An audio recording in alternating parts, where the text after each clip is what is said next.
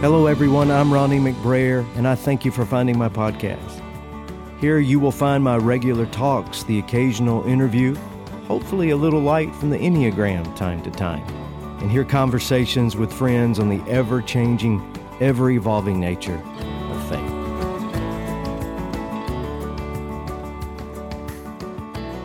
If you are burned out on religion, to quote Eugene Peterson's marvelous paraphrase, but your faith is still important to you, or if you consider yourself a spiritual exile with no real place of belief to call home, then I have you especially in mind, and I hope you'll stick around.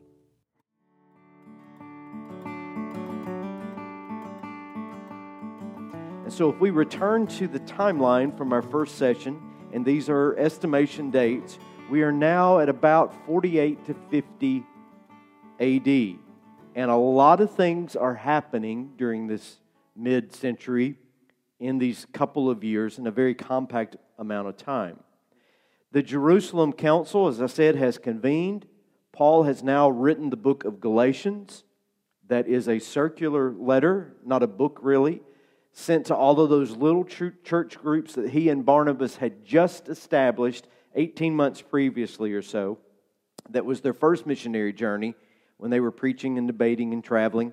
And Paul was also getting beat up and stoned, not in a therapeutic way, and ran out of town. This letter's audience of Galatians, the Galatian letter, uh, was out to Pisidian Antioch, Iconium, Lystra, Derbe, all of those areas in the Asia Minor right before or right after the Jerusalem Council. And about this same time, on the world stage, the Roman Emperor Claudius expels all the Jews from Rome. It is a reference made in the New Testament, and it is a reference made in the historical record. Here's the Roman historian Suetonius. Now, Claudius expelled Jews from Rome because they were generating incessant unrest through the instigation of Chrestus. And we think that the phrase Chrestus is a uh, ambiguous, but at the same time, a Latinized misspelling of Christ. So by this time, 50 AD or so, there is enough controversy within Jewish communities and converting Jews, God, God-fearers, the monotheistic uh, Gentiles, that it's causing such a furor that even it's made its way all the way to Rome and the emperor's had enough of it. And the Roman Empire at this time does not recognize the difference between Judaism and Christianity. What they see it as is just an internal squabble between the Jews. And at the time, they had already made a great many accommodations to the Jewish faith. that the Jews did not have to pay uh, into the worship of the emperor. They had struck that deal early on because of their monotheistic faith. Monotheism is very rare, even by, by this time. The Romans and the Greeks, the pagans, had multiple gods, multiple temples. The Jews were strictly monotheistic, and so that they were given a break. And then, of all this fussing and fighting, the emperor just had no time for that. So he throws all the Jews out of Rome. Um, some of them were. Mm-hmm. Absolutely. And it doesn't appear like they rounded them up in carts and hauled them away. It was more of this get out of here, you know, a condemned exile.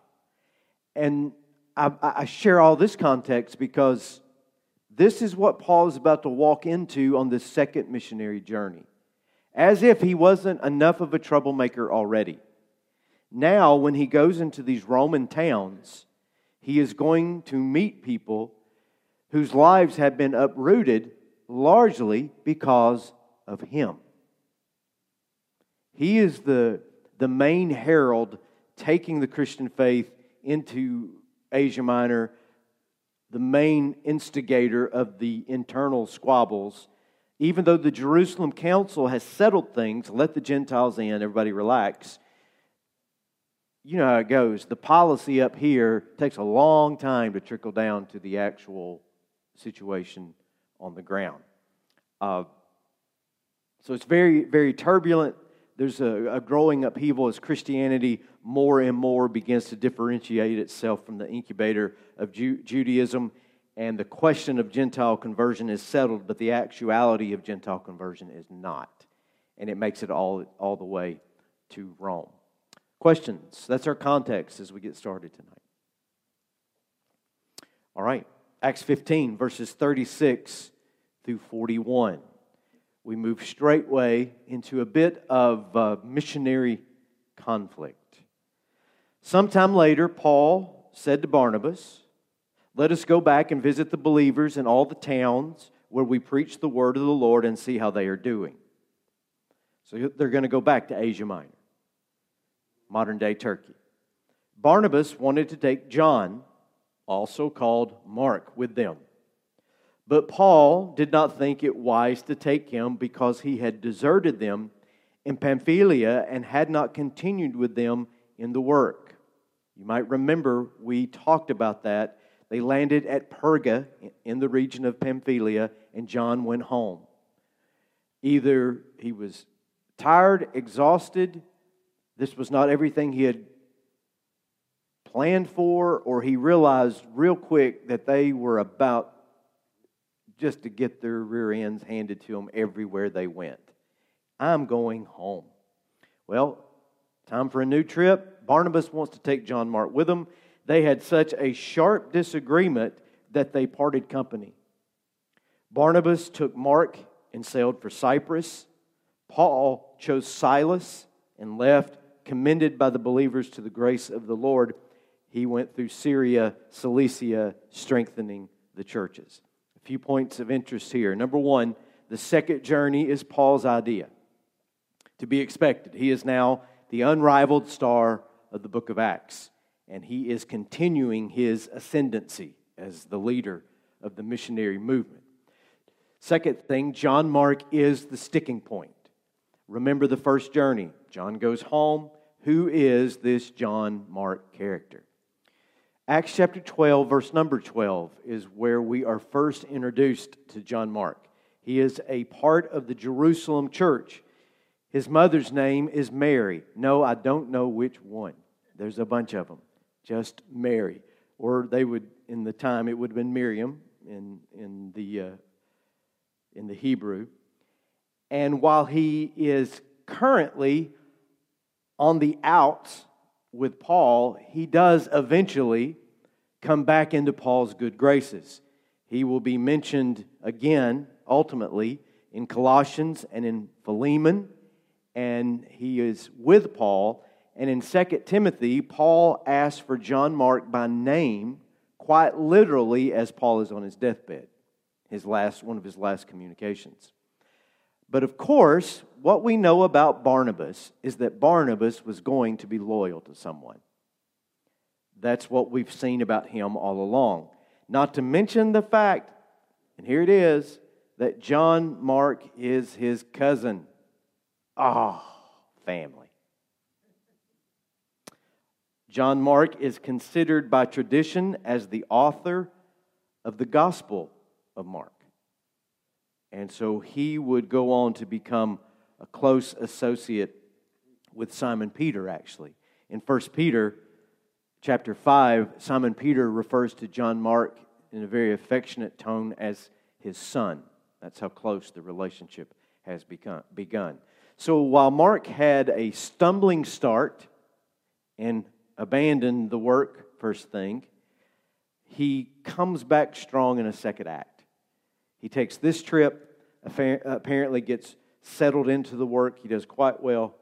Paul brings him back into the fold, and he would produce the oldest gospel that we have a record of. And uh, I could go on and talk about how Mark might show up actually in the Gospel of Mark, but I won't get into that tonight. Uh, a little bit probably.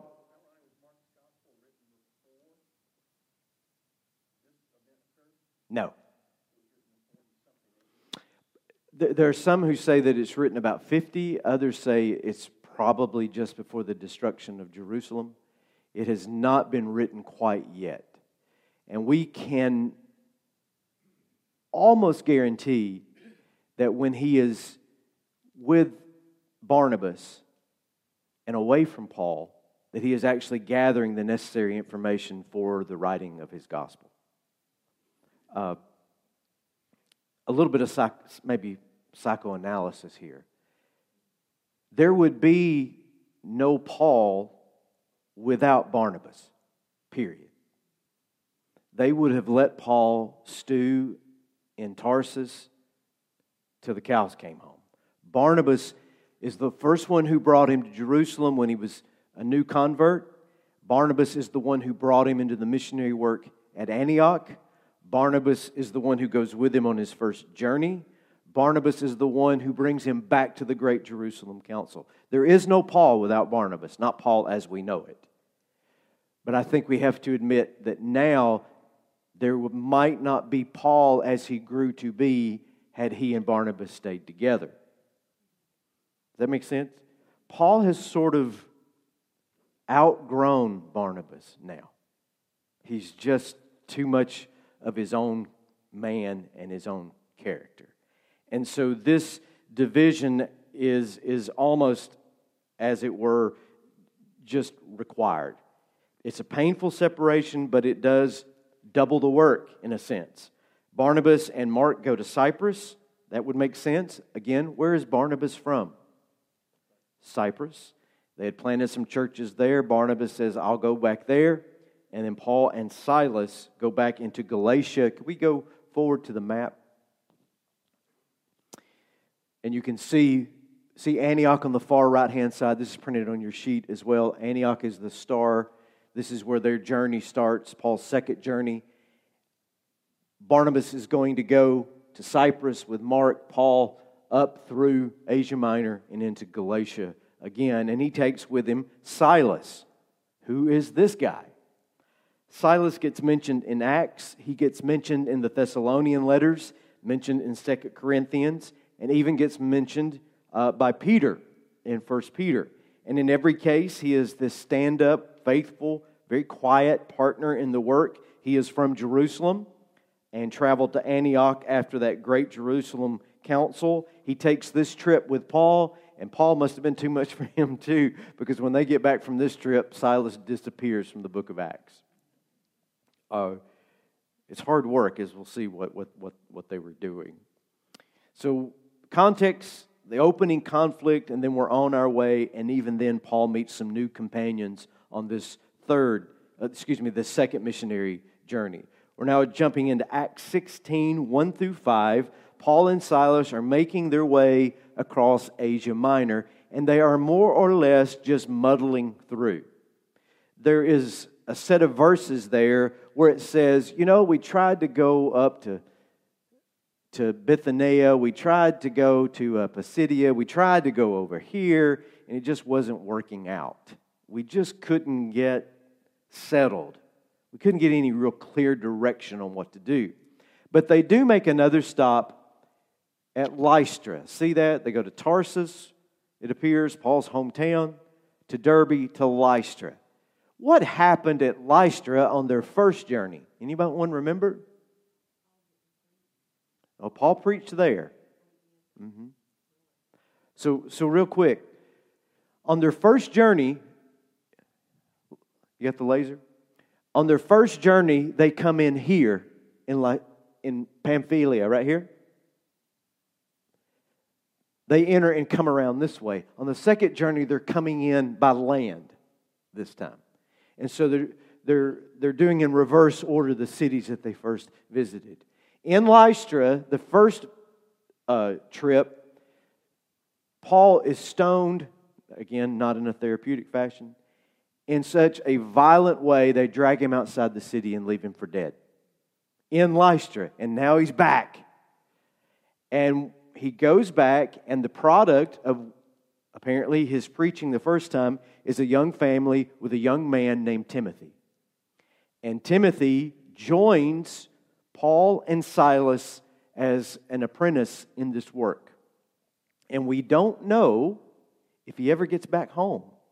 He takes off with Paul all the way around the world, and he's 18, maybe 18 years old. Uh, and Paul does something after all of this talk about circumcision and all this talk about keeping the, the, the Mosaic law. Paul does something to poor Timothy that you cannot believe. He circumcises him. This is not a two day old in the hospital. This is probably a 17, 18 year old man.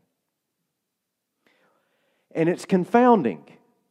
Why, when Paul is making such a big deal about all of this, would he do that? And Timothy was saying, Yeah, Paul, why would you do that? Paul's mother is Jewish. Excuse me, Timothy's mother is Jewish. Timothy's father is Greek. Paul does this to keep the Judaizers off of his back. Because they would accuse Timothy, you're bringing Timothy into these synagogues, this uncircumcised Gentile. And Paul was saying, no, he's actually a circumcised Jew.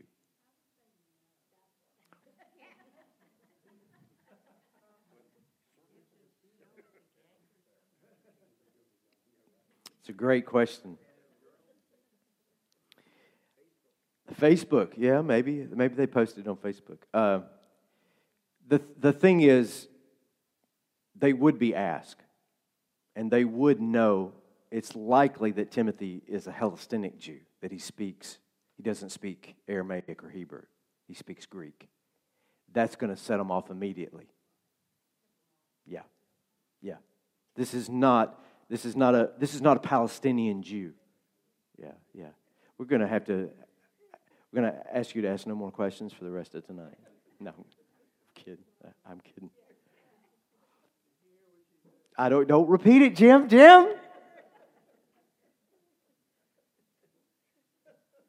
It's really funny, too. They start going back through. Now, imagine this scenario, too. You start going back through Asia Minor and you're visiting all these cities, and, and it's been, you know, a few months, year, two years, and you're going back into these areas where you've had these new converts, and there comes Paul and his new friend Timothy. And who's this guy? Oh, this is Silas. Well, what happened to Barney? You know, where's Barnabas? And he would have to probably have a delicate explanation everywhere he went then. You know, oh, he went south. You know, he, not in a metaphorical way, but he actually went south. And now I've got Silas. He's a great guy too. So there's never, there doesn't seem to be any troubles there. What gets them finally out of trouble and gives some direction out of Asia Minor and out of modern day Turkey is that wonderful Pauline mysticism strikes again. I told you he was a mystic. He has a vision of a man, a European, a Greek man, a Macedonian, saying, Come over here and help us.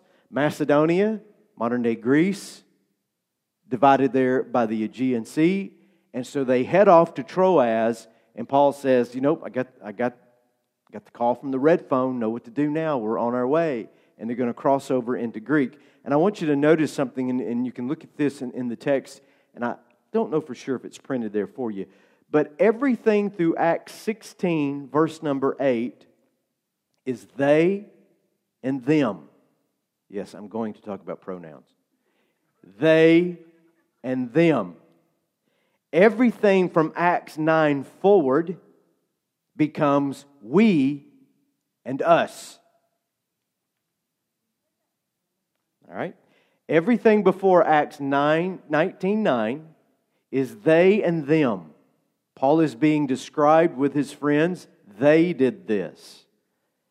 So and so was with them.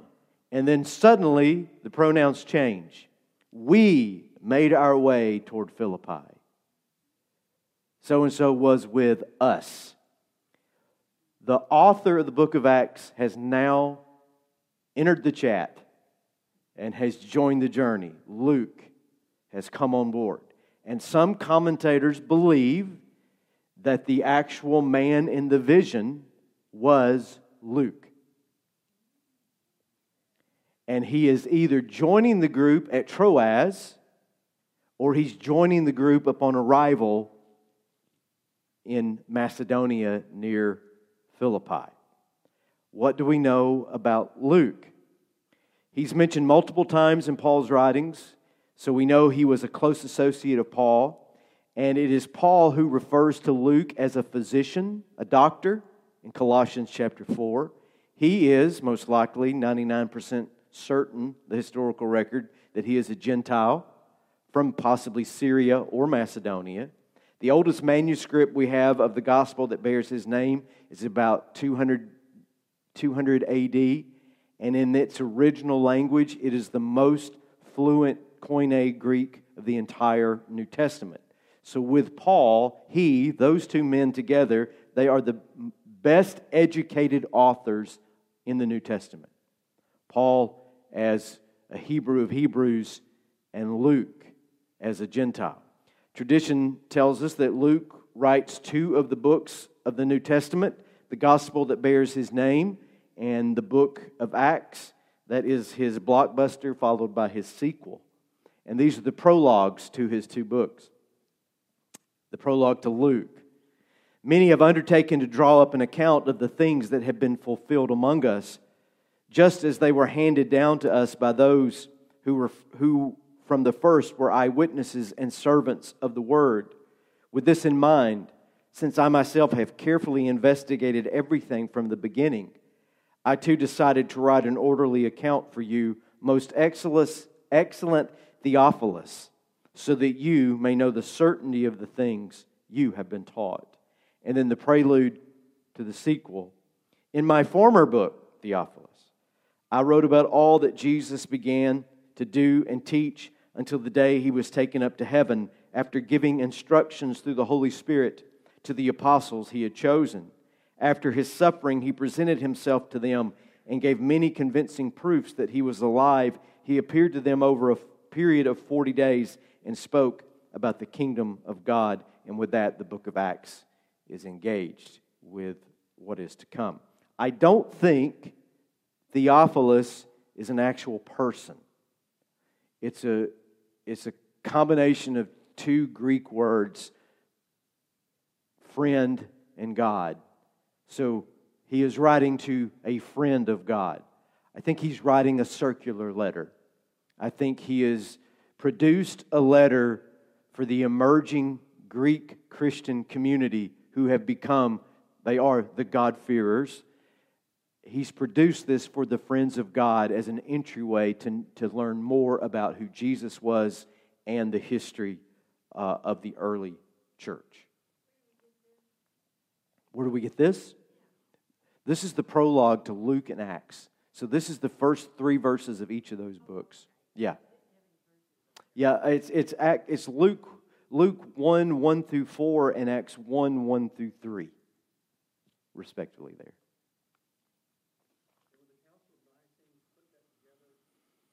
No, this was, uh, this, like I said, we have Luke, the oldest copy of Luke's gospel is 200 AD. And you know, if you think, well, we don't have the original books, no, we don't. 200 AD is about as old as it gets with any manuscript from the New Testament. So that's a very good manuscript. So Luke's gospel is in play, in circulation, well before 200 AD. Uh, and then what we have as the New Testament is not fully collected till about 400 AD. It's a work in progress over, over three and a half centuries. We talk about the Q source later. Very good. We talked about that before.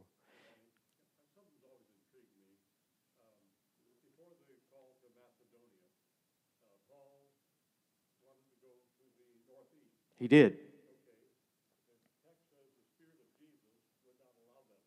Mm-hmm.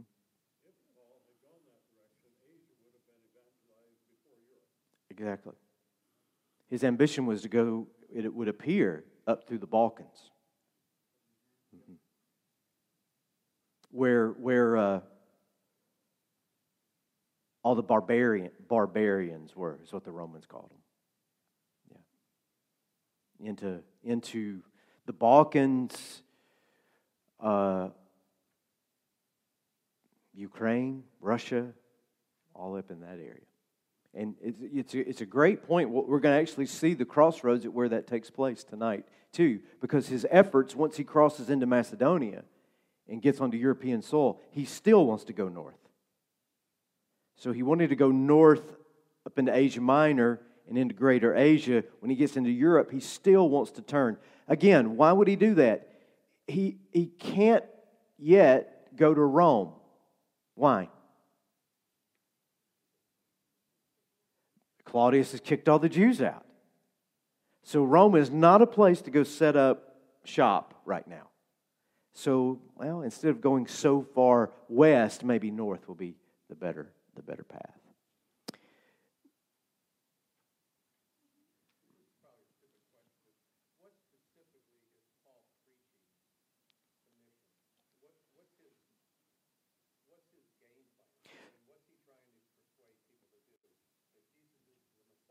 Mm-hmm.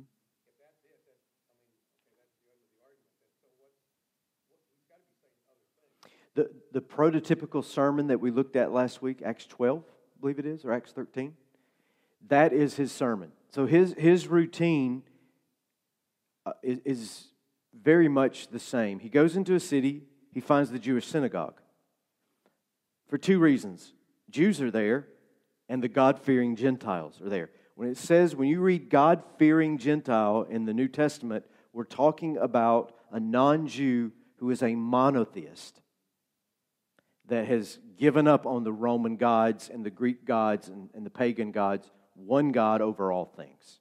That's the, and the reason that they join in with the synagogue is the Jews are the only other people in the world that believe that. Everything else about the Roman Empire is polytheistic. So he goes in, he retells the history of the Israeli people and comes all the way up to the time of Christ. And then that's where he changes the recipe. You keep all those same ingredients. I just want you to understand them differently and see that a crucified Nazarene is the fulfillment of everything we have been hoping for. And that is his sermon. Mm-hmm. He, I am, that's his opening sermon. As he goes on, when he would stay with a place, stay in a place, obviously those are the exact questions that he would stay and answer. What we find in many of these visits in Asia Minor is he's not able to stay anywhere very long.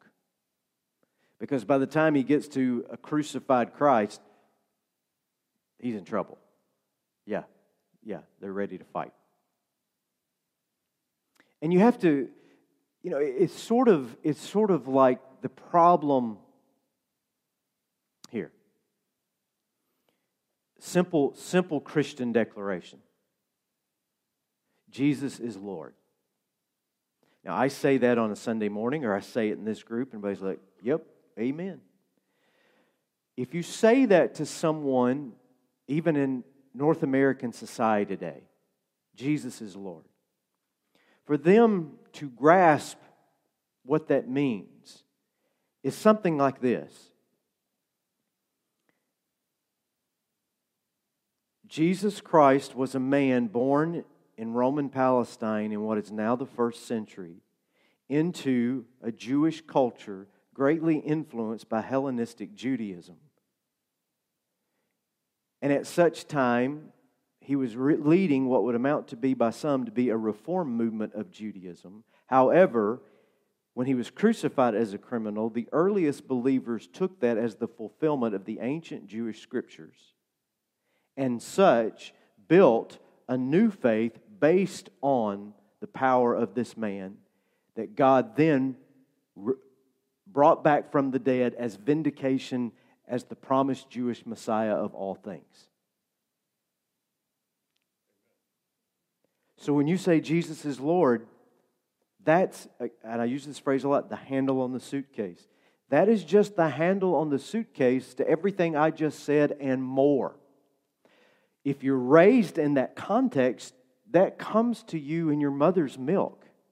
That comes to you a little bit of spoonful at a time. When you enter into a new culture and are trying to communicate that, you don't do that with a single synagogue sermon. You can blow the place up with a single synagogue sermon, but that's just the beginning. And so Paul is creating, in a sense, something brand new in the Asia Minor Roman world at the time. I got to move quick, but don't, please stop me if, uh, if you must. You have a smaller map, and this is the circle that Paul now makes as that he, now that he has arrived in Europe. And I'll, I'll talk fast here, but please, please stop me. Six major ports of call, six major cities where he stops. Four of these cities have been etched into Christian literature from, from that point forward.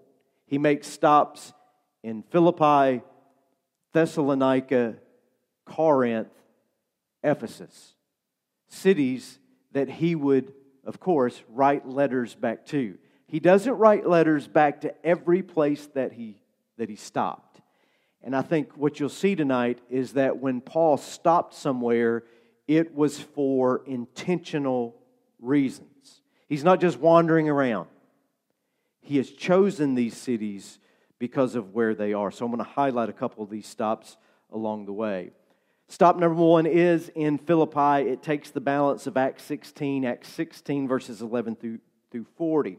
Luke says Philippi was a, quote, Roman colony and a leading city of that district, and they stayed there for several days.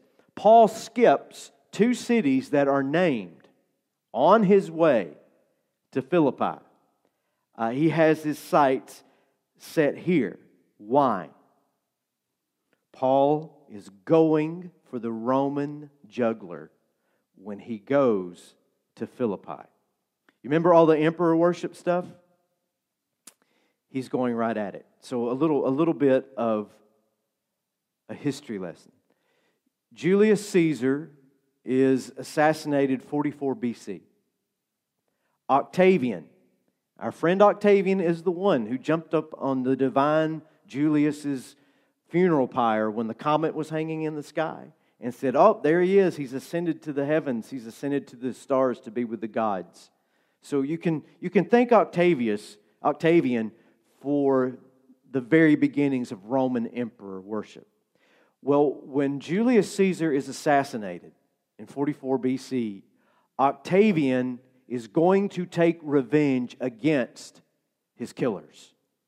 You remember your Shakespeare. Who are his killers? Ete, ete brute, so Brutus and, uh, and someone named Cassius. So Brutus and Cassius, they flee east and raise an army. Octavian, do we have the slide for this one? Is it just on, the, on their, their sheet? Would, okay, you just have it on your sheet. I was trying to save, save Garrett some time tonight. Octavian and Mark Antony at this time pursues uh, Caesar's killers and, and comes upon them at the city of Philippi. They've chased them across Macedonia to the sea. And there they engage in battle, and Octavian destroys the murderers of his adopted father, Julius Caesar. There's such a celebration right there. They stop, and Octavian releases elements of the legions and gives them early retirement right where they stand and gives them the city of Philippi. So the city of Philippi in the Roman era is founded by Octavian and populated by war veterans of the Roman army. Octavian goes home. Decades later, 20 years later, a group of his Praetorian Guard, the Secret Service of the day, his personal bodyguards, want to retire. They had been veterans of this war as well, and he sends another contingency to Philippi, right that they had lived their entire life virtually in the Roman palace. And when they get to Philippi, they build a miniature Rome. When Paul arrives in Philippi around 50 AD, a forum mimicking the forum in Rome is being built. Paul would have seen it with his own eyes. And the reason he has chosen Philippi is to go right at the Roman imperialism of the day. He skips the previous cities and goes straight at it. He is a brave or a fool. He is a brave man.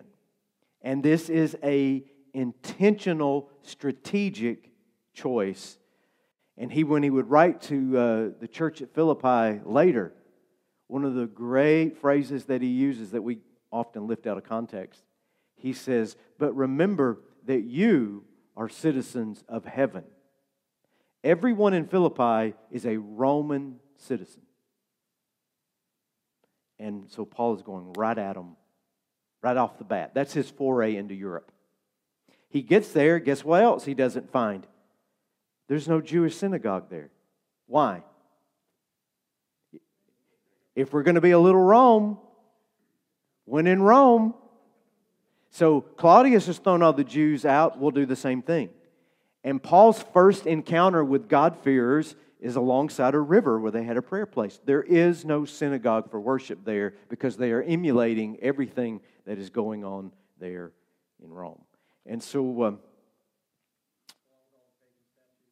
all of the, the, you know, there would have been, particularly for Octavian, who would become Augustus, there would have, there would have been a great temple there to Augustus.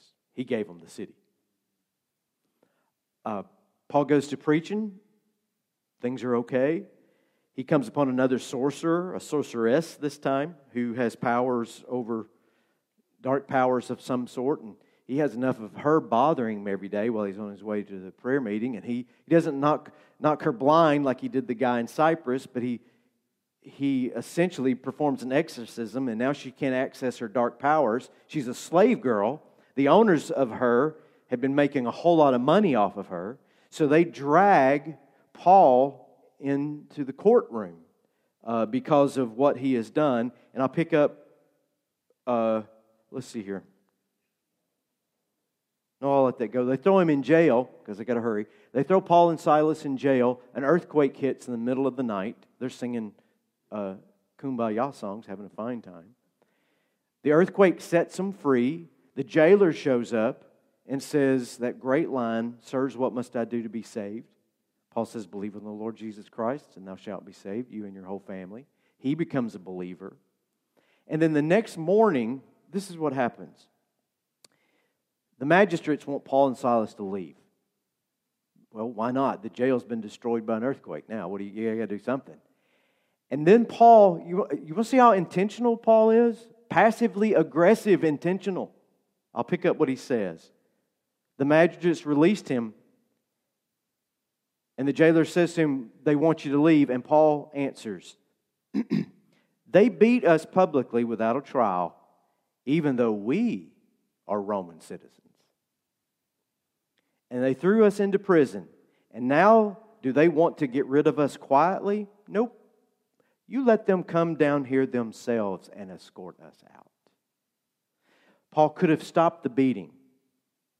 Paul could have stopped the imprisonment by simply producing his driver's license and proving that he is a Roman citizen. Because in Rome, you didn't treat citizens that way, you treated non citizens that way. One of the things about Roman culture, for as corrupt as it was, if you were a Roman citizen, you had a series of rights that no one in the world at that time had. Paul has access to every one of those. And it appears that Paul goes to the most Roman of towns and takes the whipping intentionally to gain leverage so that he could play this card at the right moment. Fascinating stuff. Fascinating stuff. Paul is, like I said, he's brave or a fool, but he's not dumb. He's not dumb. This is a very strategic move. Quickly, questions. All right, we're cranking. We're going to keep going west. Stop two is Thessalonica. Acts 17, 1 through 9. Again, Paul passes through two other prominent cities, skips them, doesn't preach in them, doesn't stop at them, goes straight to Thessalonica. Why does he do that? Well, there is a Jewish synagogue there. Paul would have liked that to be sure. But this seems to be Paul choosing that strategic location. Uh, Russ, back to what you were saying. At Thessalonica, the Axios River empties into the Aegean Sea. At Thessalonica, the northern Roman highway into the Balkans terminates at Thessalonica. It would appear that Paul has chosen this place uh, because of all the incoming and outgoing sea traffic, because of the major road network, and it's quite possible that he was going to establish an outpost there and then turn his efforts and go into the Balkans. He, this, this is as intentional a choice as Philippi, but for different reasons. This is very much a strategic uh, choice. Paul gets in trouble, his modus operandi, though it takes a few weeks. And the text tells us in Acts 17 that the Jews were jealous of his converts. It's a poor translation John Crossan, in his uh, excavation and, and archaeological work, they have discovered inscriptions on ancient synagogues in Macedonia and what is now Turkey. And it's pretty neat. Uh, if you look at one of Crossan's books, he has the pictures of them here. It's just like the Baptist church I grew up in as a kid. If you give enough money, they'll give you a gold tag to put on something. You know, your family's pew or, or the, right? Right? And it, it doesn't have to be that. I mean, it's worthy. If you go into uh, any hospital, go to a university, you'll find that wall, you know, where all the donors, you're going to find it where people have given and given generously uh, to support the work. All of these synagogues had that on the outside. You know, Chip gave X number of denarii, and here's his name. And there's a list, it's a mixture of Greek and Hebrew names. And so, what they're jealous about is not that somebody changed their mind about their religion. What are they jealous about? Money. If, they, if, if, if these people start going over here, you know, this weird, decentralized, crazy group, that we're going it's, this is starting to hurt the checkbook. And that's what they get upset about. Thessalonica is a wealthy town, too, as being, being where, where it's located. So they, they, they get in trouble and uh, they go after him for that. And then they throw up uh, the, the emperor again. This guy is teaching, th- teaching things against Caesar's decrees. And Paul would have known he was doing that, so he has to leave town.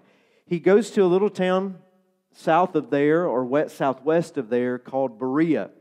This is neither an intentional move nor a strategic move, it is a move made out of necessity. The Thessalonians are about to kill you, Paul. You better go. So he just goes to the next town. Uh, under the cover of darkness, by the way, he has to escape during the night. And the synagogue in Berea is made up of what Luke calls noble attendees. And it is a rare and interesting word that Luke uses. Have you ever heard the word here in the 20th, 21st century, the word eugenics? Eugenics is a, is a bit cringe. It's selective breeding. The Nazis did this, where they would not allow certain individuals to have a child because that will produce someone with dark hair or dark eyes, and we're looking for someone with blue eyes and blonde hair. That's the process of eugenics. And the root of the word eugenics is the word that Luke uses here for noble, eugenia. And we would say that these people were raised right. That's what we would say in the South. They are noble. They are of good stock.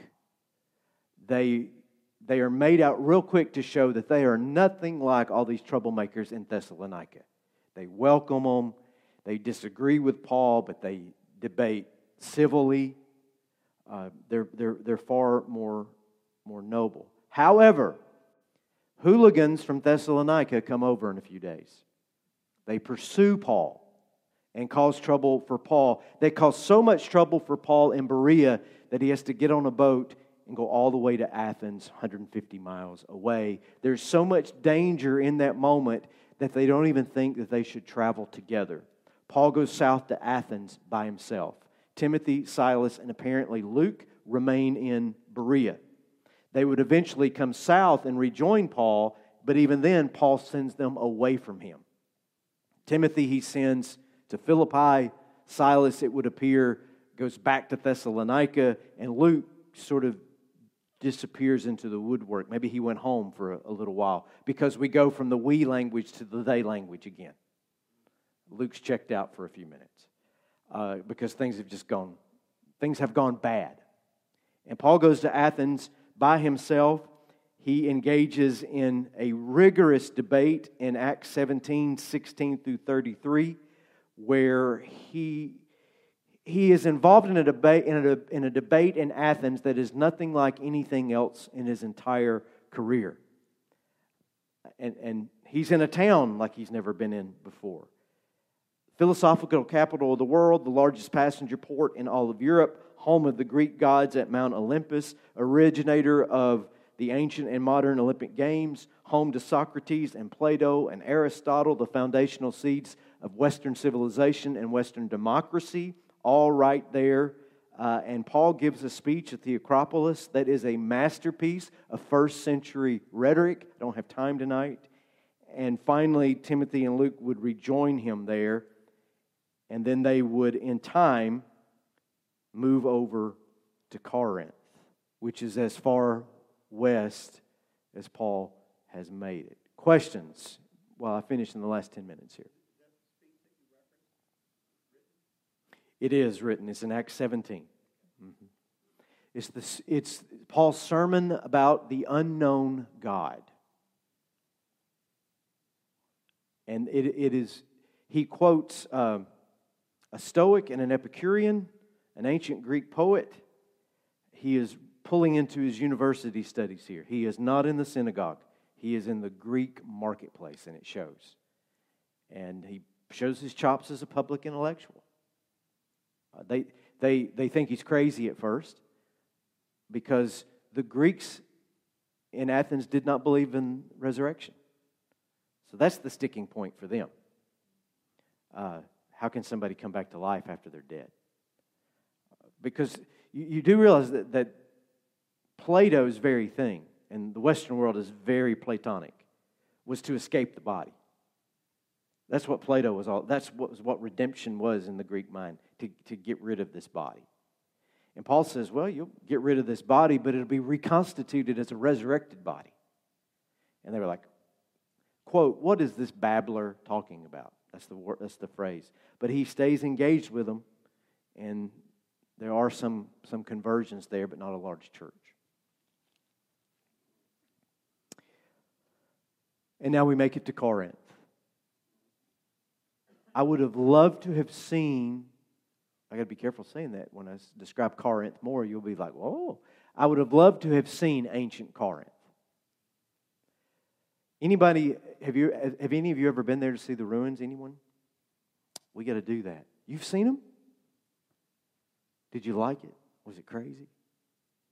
Wild, yeah. I want to do that. It's on my bucket list.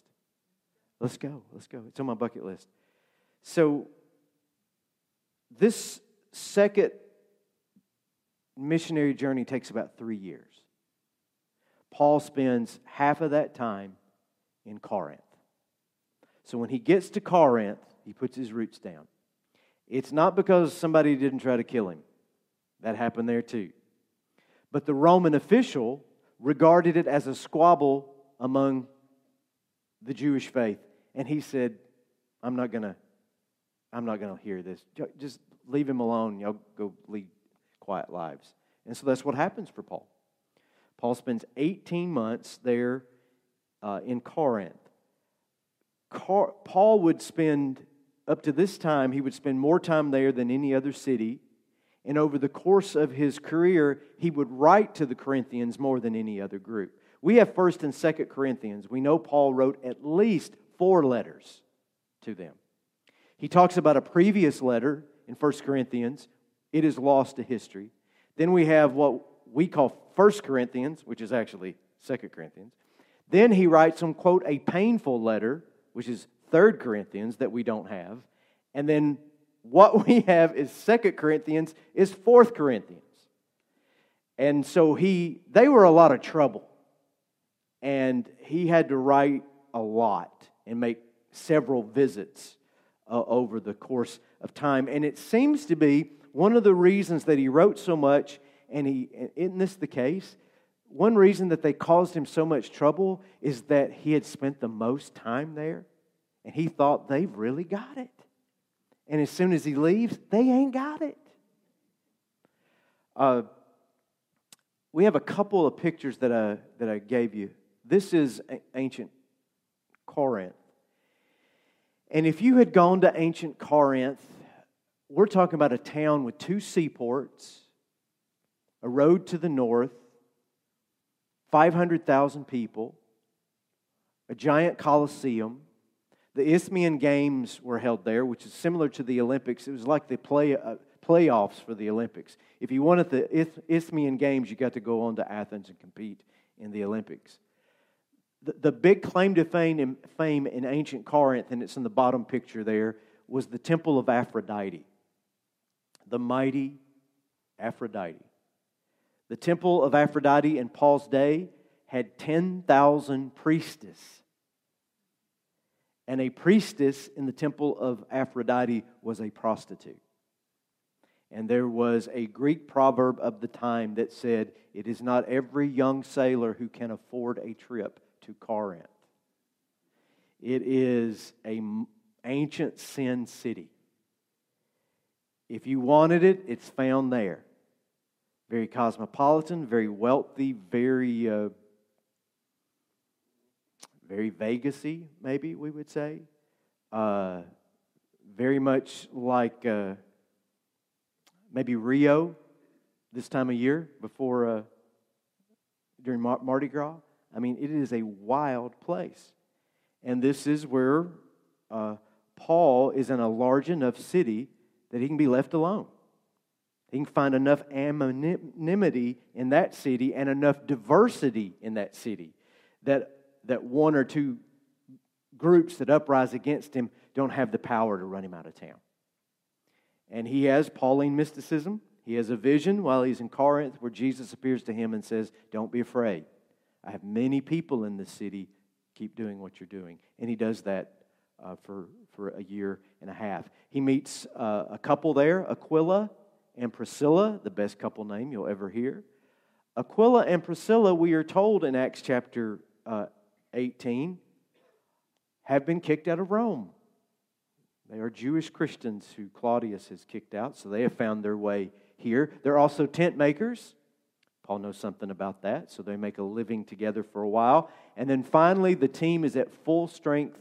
Timothy and Silas make their way to Corinth as well, and it is this happy time after all the trouble that Paul has had in Europe preaching there in Corinth. And it is there at Corinth that Paul writes the letters to the Thessalonians. Not quite ready to go back there, but I'll write you a letter. The Thessalonians are the ones that you know chased him all the way out of Macedonia.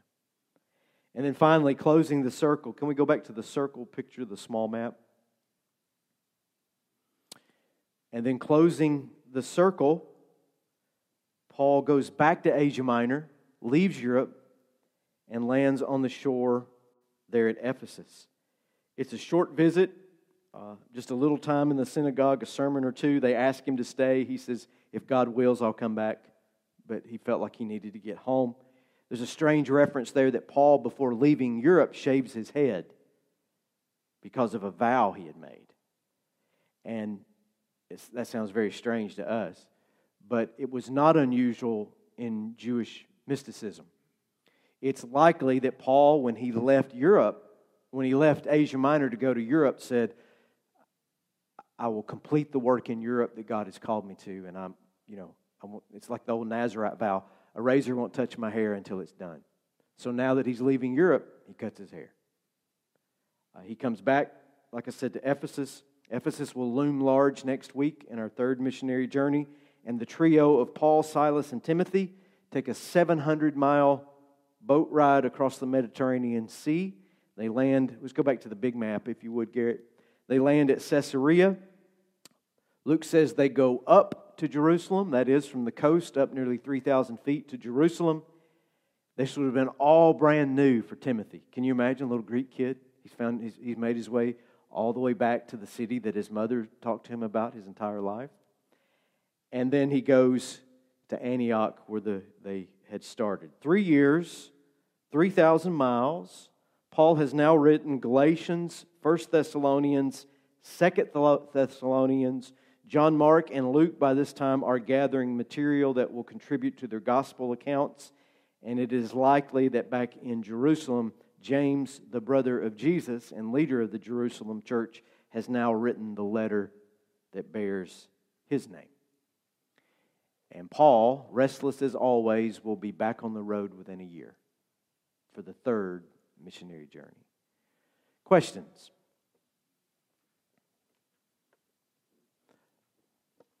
That's the fastest cross European trip you will ever take.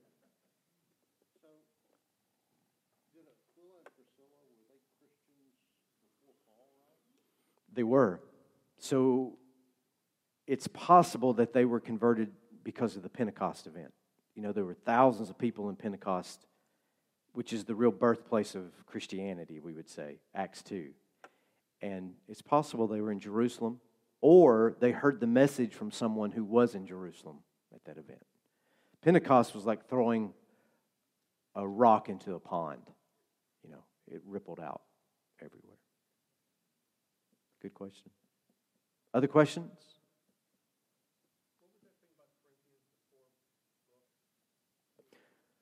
We have two of the books. Paul talks about a previous letter that he had written to the Corinthians. That letter is lost to history. So, what we read in 1 Corinthians is 2 Corinthians. It's a second correspondence. So, we're reading between the lines.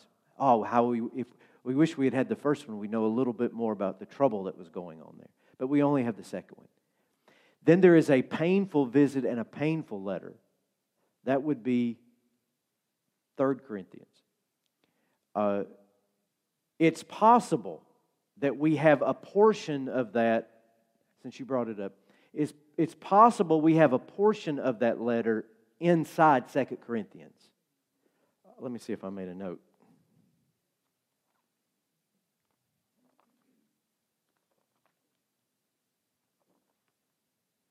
Maybe. He does. So 1 Corinthians 5 9. I was reading fast and skipping pages. 1 Corinthians 5 9, Paul says, When I wrote to you before, I told you not to associate with people who indulge in sexual sin. He's writing to people with the mighty Aphrodite and 10,000 priestess, you know, context. And then, and then he then that's then we have what we call 1 Corinthians, and then the severe letter is referenced in 2 Corinthians 2 and 2 Corinthians 7. And that letter is lost, but it may be collapsed into 2 Corinthians chapters 10 through 13. Chapters 10 through 13 could be 3 Corinthians. It's just how the these were collected. Yes, sir. Yes, yes, we are. Or at least firsthand accounts from visitors. You know, uh, I'm going to go, you know, Paul was in Corinth one time. There's a church here. I'm going to go check it out. And they go check it out. And they're like, oh my God, I got to get to Paul. And they go tell Paul, you know, a little bit of a, a tattle. But, and again, Paul spends 18 months there, and it really hurts him that they're not thriving. And, and we'll, when we get to the end and we'll talk about the different letters and the theological impacts of the letters, what really gets Paul is not that, they, that they're making mistakes. What really hurts Paul is they they say to him, Well, we really don't even know if you're an apostle. We heard you weren't even in Jerusalem when Jesus was there. And that just right in the heart. So they dismiss his testimony. They attack his credibility. And he strains under that, especially that 2 Corinthians 10 passage where he just he goes on this massive defense and gives a blazing testimony of what has happened. But it's not for the sake of like, uh, let me tell you my story. No, he's trying to prove something. They eventually reconcile and, and all that, but it's a painful period in his life. Good, very good question. If we had all those correspondence, you know, Well, I would, I would say if we had all those correspondence, it'd be simpler, but theologians would make that complicated too. It's just that we, we get to read, yeah, yeah, we get to read between the lines a little bit.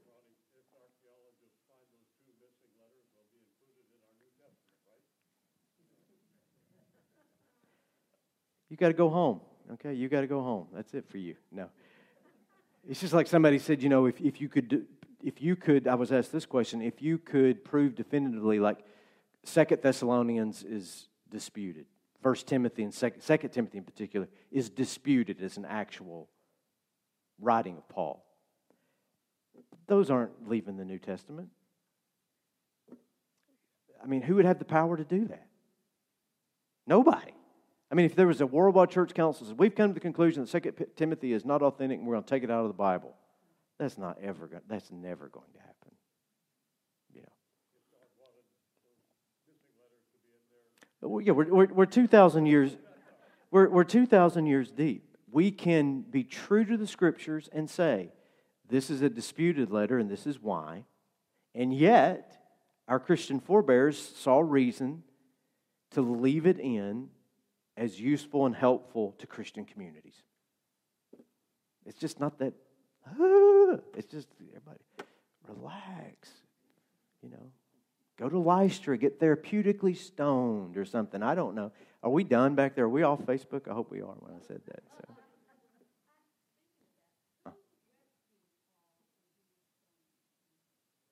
Barnabas and, and the early believers I thought you were about to ask me about Derbe when he, le- I mean, not Derbe, but when he leaves um,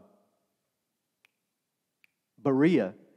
When he leaves Berea, some of the new church take him down to the coast and stay with him. Uh, he, he, he, makes, he makes a lot of enemies, but he makes a lot of friends too. Makes a lot of friends. All right, I've, gone too long, two minutes, 10 minutes over. I apologize. Next week, Paul's third missionary journey. Look at it real quick. It looks a lot like the second one, doesn't it? A lot of arrows. Paul really, this second missionary journey is it as far as groundbreaking. Paul doesn't make new efforts into new locations. He's trying to re- strengthen and reestablish where he's already been because he understands that if the foothold is taken in the most Roman outpost, the most emperor worship, hedonistic culture of the day, if it can root here, it'll go anywhere. So that's what he does. Thanks for coming tonight. You're dismissed.